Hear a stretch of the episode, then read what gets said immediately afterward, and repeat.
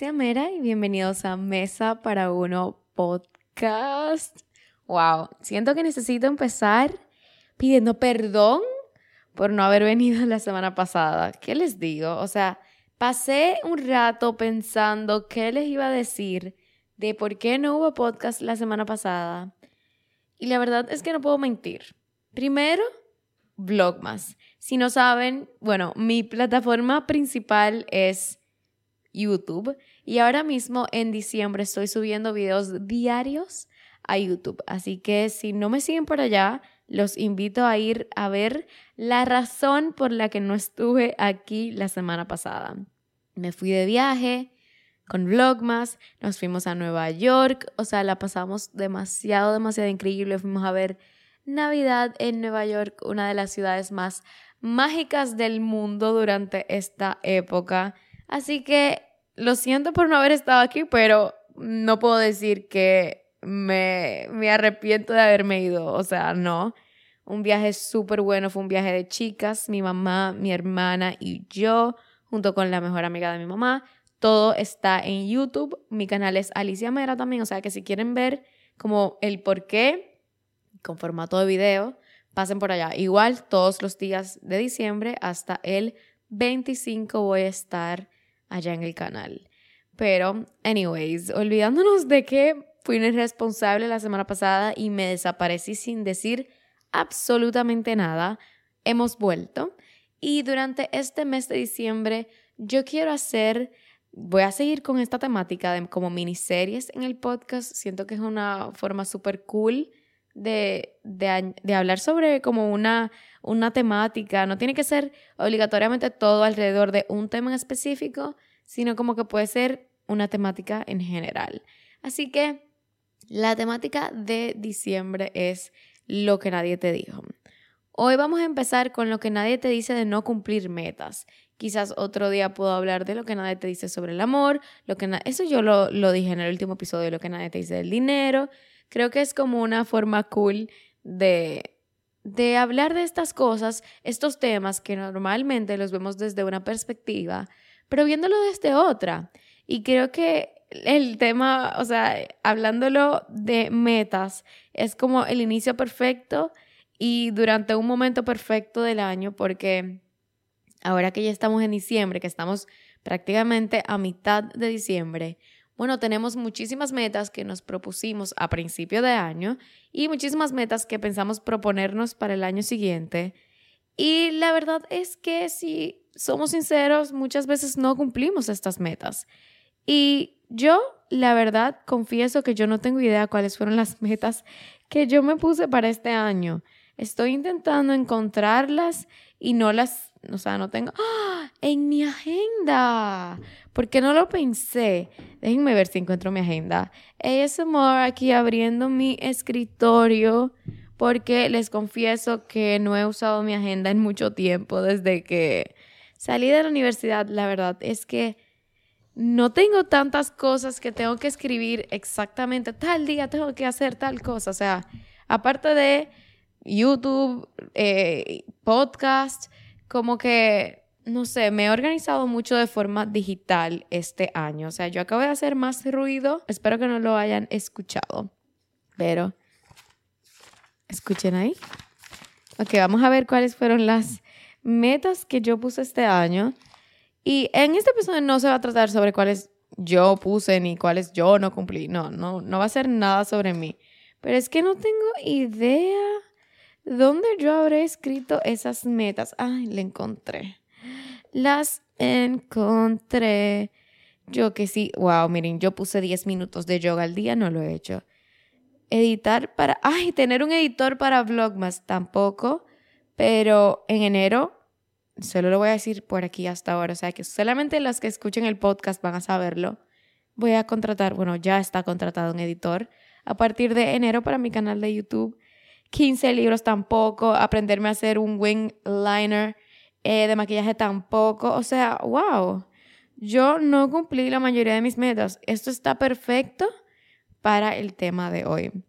100 mil suscriptores en YouTube tampoco, me quedé en 40, bueno, en 39 mil 700, no sé qué cosa. O sea que si no me das, si no estás suscrito, please ve que quisiera terminar el año en 40 mil, por favor.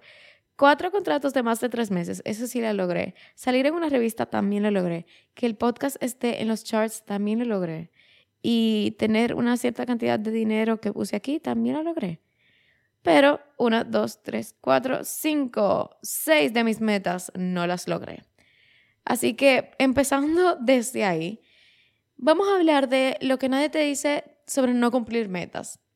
De la perspectiva de alguien que la verdad es que sí está súper motivada por metas. Siempre yo digo esto, pero mi hermana y yo somos súper diferentes en ese aspecto. Mi hermana no empieza enero poniéndose tal y tal, tal y tal meta, no. Mi hermana siempre dice como que ella sabe lo que ella quiere, ella sabe que ella quiere cosas específicas con su negocio, cosas personales, pero no es que ella se pone en enero a decir, querido 2024, este año tengo de meta tener una tienda. No, no, no. Mi hermana sabe lo que quiere como en general. Ella sabe que está dispuesta a coger riesgos laborales si son para crecer su, su negocio. Y ella como que she goes with the flow. Ella fluye, fluye como con una dirección exacta, con, con un propósito, con, con sabiendo más o menos lo que quiere, pero no necesariamente poniéndose estas cosas tan específicas. Mientras que yo, ya, ya ustedes vieron, o sea, yo me puse cuántas, nueve metas. Este año, diez metas, no sé. Me puse unas metas súper específicas con números, con 15 libros, con un número específico de dinero, con un número específico de suscriptores que yo iba a tener en YouTube, con que iba a ser 10 minutos específicamente, que me parece súper bien. Eh, creo que las metas, si tú vas a hacerlas así, como que tienes que ser específico.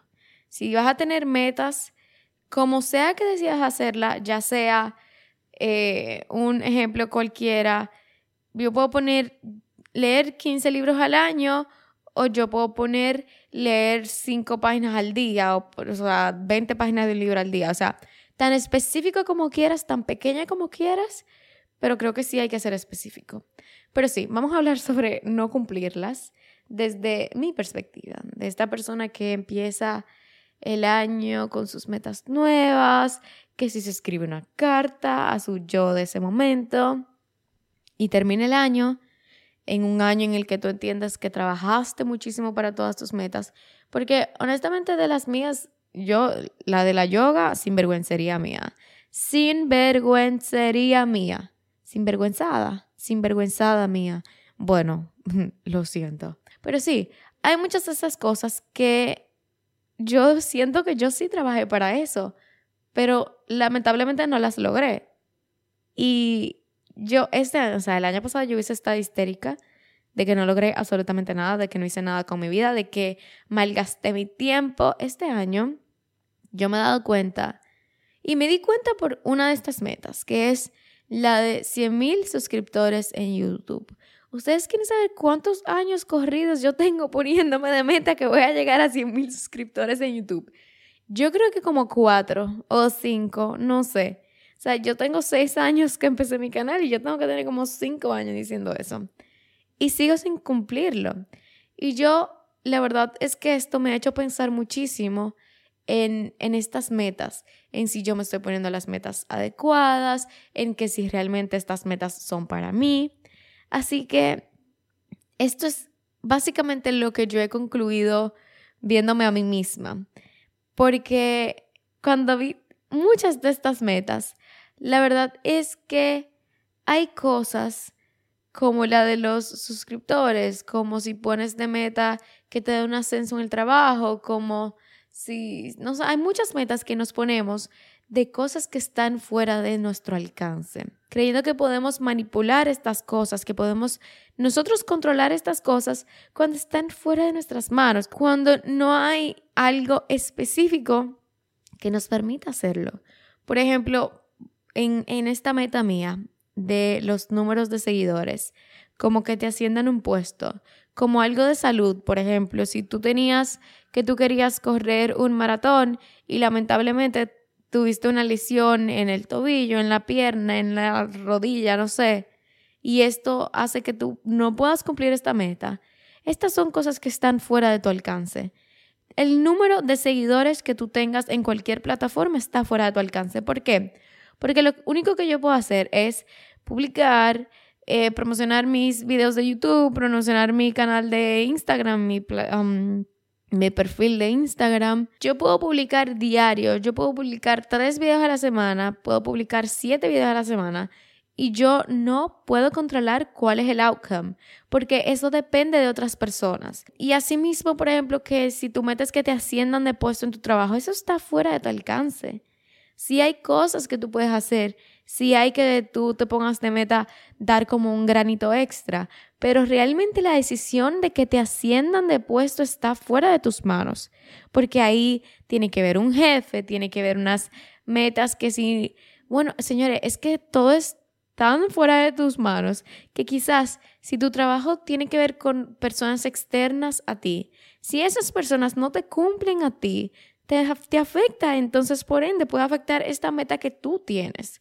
Entonces, me di cuenta que hay muchas veces que nosotros nos enfocamos en estas metas que están tan fuera de nuestro alcance y nos decepcionamos al final, cuando la verdad es que simplemente no hay nada que tú podías hacer. O sea, si lo que está en tus manos lo hiciste, tú no eres responsable de que esta meta no se cumpla. Si de verdad hiciste lo que estaba en tus manos, pusiste tu 100%, lamentablemente hay cosas que tú no puedes controlar. Así que yo siento que podemos ver las metas de forma distinta.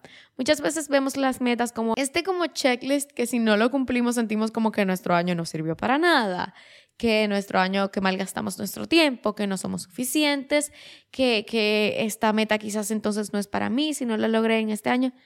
Wow, señores, y hay veces que se nos olvida lo mucho que cuesta llegar a estas cosas, porque nos llevamos de personas que lo han logrado sin saber el trabajo que tiene por detrás.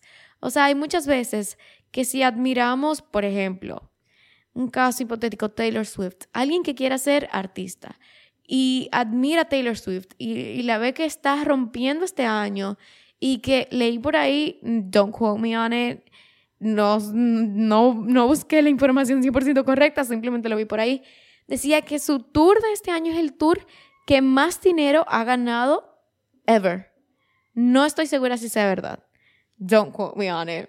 Pero sí, si tú eres artista y tú ves a Taylor que sí, no sé cuántos conciertos en Brasil, que si no sé cuántos conciertos en México, que si una gira completa en Estados Unidos, una gira completa europea, que si dos años completos de tour. Y tú dices, mierda, yo quiero eso porque yo no lo logro, pero Taylor tiene más de 15 años de carrera. Y se nos olvida que esta tipa tiene todos los años del mundo en la carrera, que ha pasado por sub y bajas, que hubo un tiempo que todo el mundo odiaba a Taylor y ahora todo el mundo ama a Taylor pero solo nos enfocamos en que esta persona tiene lo que queremos sin ver lo que hay por atrás, sin ver todo el trabajo que pasó, sin ver que, ay, mira, eh, que si cualquier persona, que si X persona tiene un millón de seguidores, yo quiero eso, pero esa persona empezó a hacer video en el 2010 y tú empezaste ahora, tú empezaste ahora a hacer lo que esa persona tiene años y años y años luchando para hacerlo, para llegar a este momento. Que fue una persona que en su momento no era algo común que estaba haciendo, que si pasó por críticas, que si pasó por personas cerrándole la puerta, que es algo completamente normal cuando tú estás haciendo algo diferente, que no todo el mundo entiende lo que tú estás haciendo. Y muchas veces no te apoyan, aunque sea tu familia, aunque sea personas cercanas, aunque sean marcas que tú dices, mira, pero esta marca apoya a muchísima gente y no me quieren apoyar a mí. Y es normal.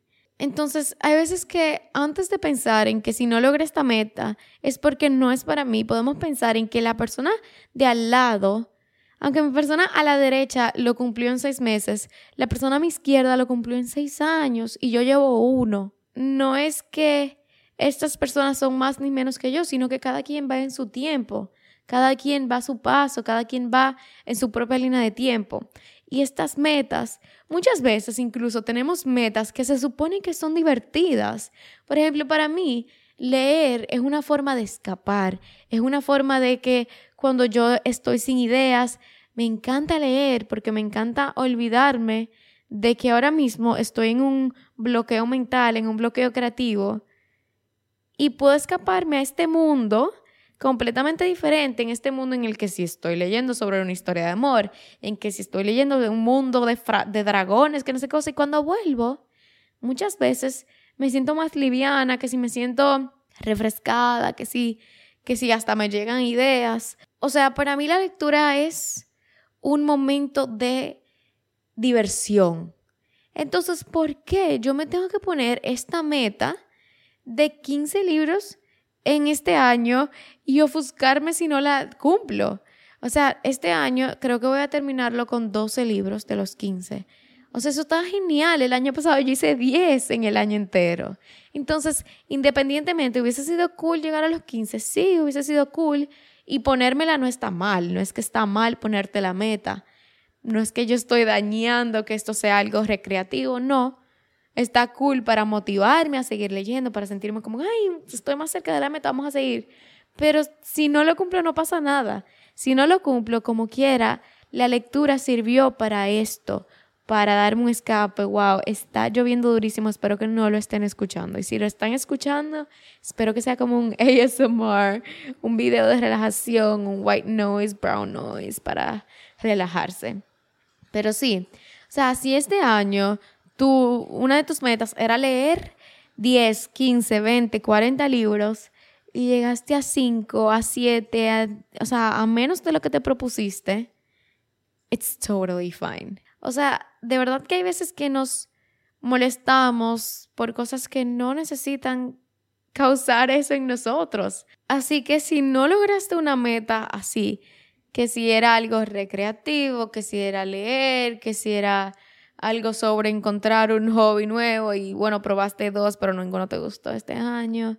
O, o que si era buscar un hobby y no tuviste tiempo de buscar un hobby porque estabas ahogado entre la universidad, entre eh, que si la casa, que si el esposo, que si el hijo, que si lo que sea.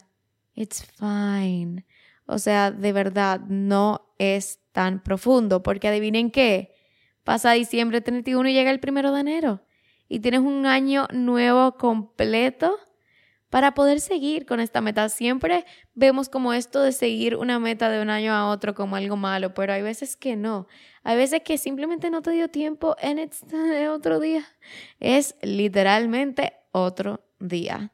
Así que con eso de que hay metas que pasan de un año a otro, Vamos a hablar un poquito sobre esta gran meta que yo tengo como cinco años repitiendo, que es la de llegar a 100 mil suscriptores. La meta que me hizo pensar en, esto y decir, wow, eso sería como un buen episodio para hablar con, contigo aquí en el podcast. Y es que yo me di cuenta que para este 2024 no la quiero. No quiero que sea una de mis metas este próximo año porque me di cuenta que quizás no es la forma correcta de yo ver esto. Yo siempre digo que los números no son lo más importante en las redes, pero son importantes. ¿Por qué? Porque es como una meta, no la podemos tocar, pero es como ver en números si lo que yo estoy haciendo está dando resultado. ¿Por qué? Porque evidentemente las redes de qué viven, las personas que viven de, de las redes viven de patrocinios oye, los patrocinadores quieren números. O sea, una marca se asocia conmigo porque quiere ver este tipo de resultado, porque que si quiere que sus ventas incrementen, que si quieren más visibilidad, lo que sea. Pero estos números, por algo hay que darlo, por algo hay que darle a las marcas los números de tu, el resultado de tu publicación. O sea, independientemente, es importante. Entonces, Teniendo pendiente esto, que sí es importante, sí quiero verlo como de otra manera. ¿Qué pasa si en vez de decir que yo quiero llegar a 100 mil suscriptores en YouTube, yo digo que quiero los dos videos que yo subo a la semana, que uno sea un blog y el otro que sea un, un video, digamos, más general, que personas nuevas, que alguien que no, no tiene que conocerme para querer verlo, que salga así como más general, que si cómo comer no sé qué cosa, que si recetas, que no sé, o sea, algo que atraiga a personas nuevas. Y esto indirectamente puede que me llegue a esta me lleve a esta meta de 100 mil suscriptores, pero que el foco no sea este número, que si el foco sea subir un video extra cada mes o que si el foco sea eh, cambiar la forma de editar por X y razón que va a ser un poquito más interactiva que si la meta sea, o sea, hay muchísimas cosas distintas que podemos tomar en cuenta que indirectamente nos van a llevar quizás a este incremento en seguidores, pero que esto no sea la meta en sí. ¿Y saben por qué estoy como tan que lo quiero hacer así este próximo año? Porque siento que me dio resultado. En YouTube, obviamente no. Siento que este año en YouTube no fue mi mejor año. El año no, no fue mi mejor año en YouTube en cuanto a números. Pero en Instagram ha sido mi mejor año ever. Y la única diferencia es que quizás en YouTube yo me puse así la meta de voy a subir a 100 mil suscriptores, mientras que en Instagram yo me enfoqué en crear contenido de mejor calidad y en crear contenido que a mí me guste y en crear contenido más interactivo y en buscar formas que a mí me funcionen para hacer reels que le gusten a las personas. Y en Instagram me funcionó súper bien. Entonces, ¿qué pasa si yo pongo esta misma mentalidad en YouTube de encontrar formas que me gusten más mis videos? Y esto viene de la mano hasta de tener un editor. ¿Por qué? Porque yo tengo seis años haciendo esto. La verdad es que no quiero, no quiero editar y siento como un burnout de editar. Entonces, ¿qué pasa cuando yo estás aproximadamente cada video me toma editar seis horas? Ahora mismo en Blogmas no, porque por ejemplo no pongo subtítulos, los hago más sencillos y así. Pero, pero un video normal me dura seis horas editando. Por dos videos a la semana, 12 horas. ¿Qué pasa si yo tengo estas 12 horas nuevas libres?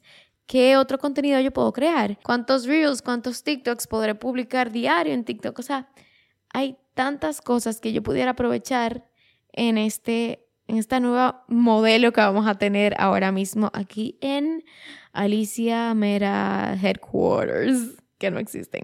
El único headquarters es un escritorio al lado de mi cama. Pero el próximo año vamos a tener nuestra primera empleado part-time porque, bueno, no hay que entrar en detalles en eso, whatever. Whatever. El punto es que, ¿qué pasa si cambiamos esta perspectiva? ¿Qué pasa si yo cambio de que este año yo quiero tema sensible, disclaimer, peso? ¿Qué pasa si este año en vez de rebajar 20 libras yo digo que quiero comer todos los días de lunes a jueves en mi casa, sin salir a cenar ningún lado, sin pedir delivery de ningún lado, porque normalmente es más saludable y si hago ejercicio cuatro veces a la semana sin falta. Y digo esto como un ejemplo porque es algo, aunque sea un tema sensible, es algo que es muy, o sea, es una meta que muchos se ponen al principio de año. ¿O qué pasa si este año yo digo, en vez de que mi meta sea que me van a dar un ascenso, dos ascensos salariales de trabajo, de ascenso, yo voy a quedarme 30 minutos extra cada día que se necesite y voy a hacer como un step ahead de lo que me diga mi jefe. Que si mi jefe me dice que haga 10 cotizaciones, hago 11. Que si mi jefe me dice que eh, llame a 15 clientes a preguntarle cómo le va con el servicio, llamo a 16, a 17. The one, yo le hablé una vez aquí de, de la teoría de siempre dar como un pasito extra. Que si yo quiero este año crecer mis músculos, que cada mes yo hago un poquito más. Que si empiezo el mes haciendo 15 repeticiones, bueno, pues el mes siguiente hago 17 y el de luego hago 20 y luego hago 25 y así, poco a poco, pero ir dando como un poquito extra cada vez, en lo que sea que sea tu meta. Así que yo creo que esta nueva como mentalidad va a ser algo fresco, el próximo año creo que va a ser un año excelente. Creo que va a ser un año de mucha adaptación en lo personal. O sea, es una adaptación completa de, de cómo ha funcionado mi trabajo en todo este tiempo. Así que estoy muy emocionada. De verdad, estoy muy emocionada. Y, y también cuando hacemos cambios así, también está bien cambiar de meta a mitad del año.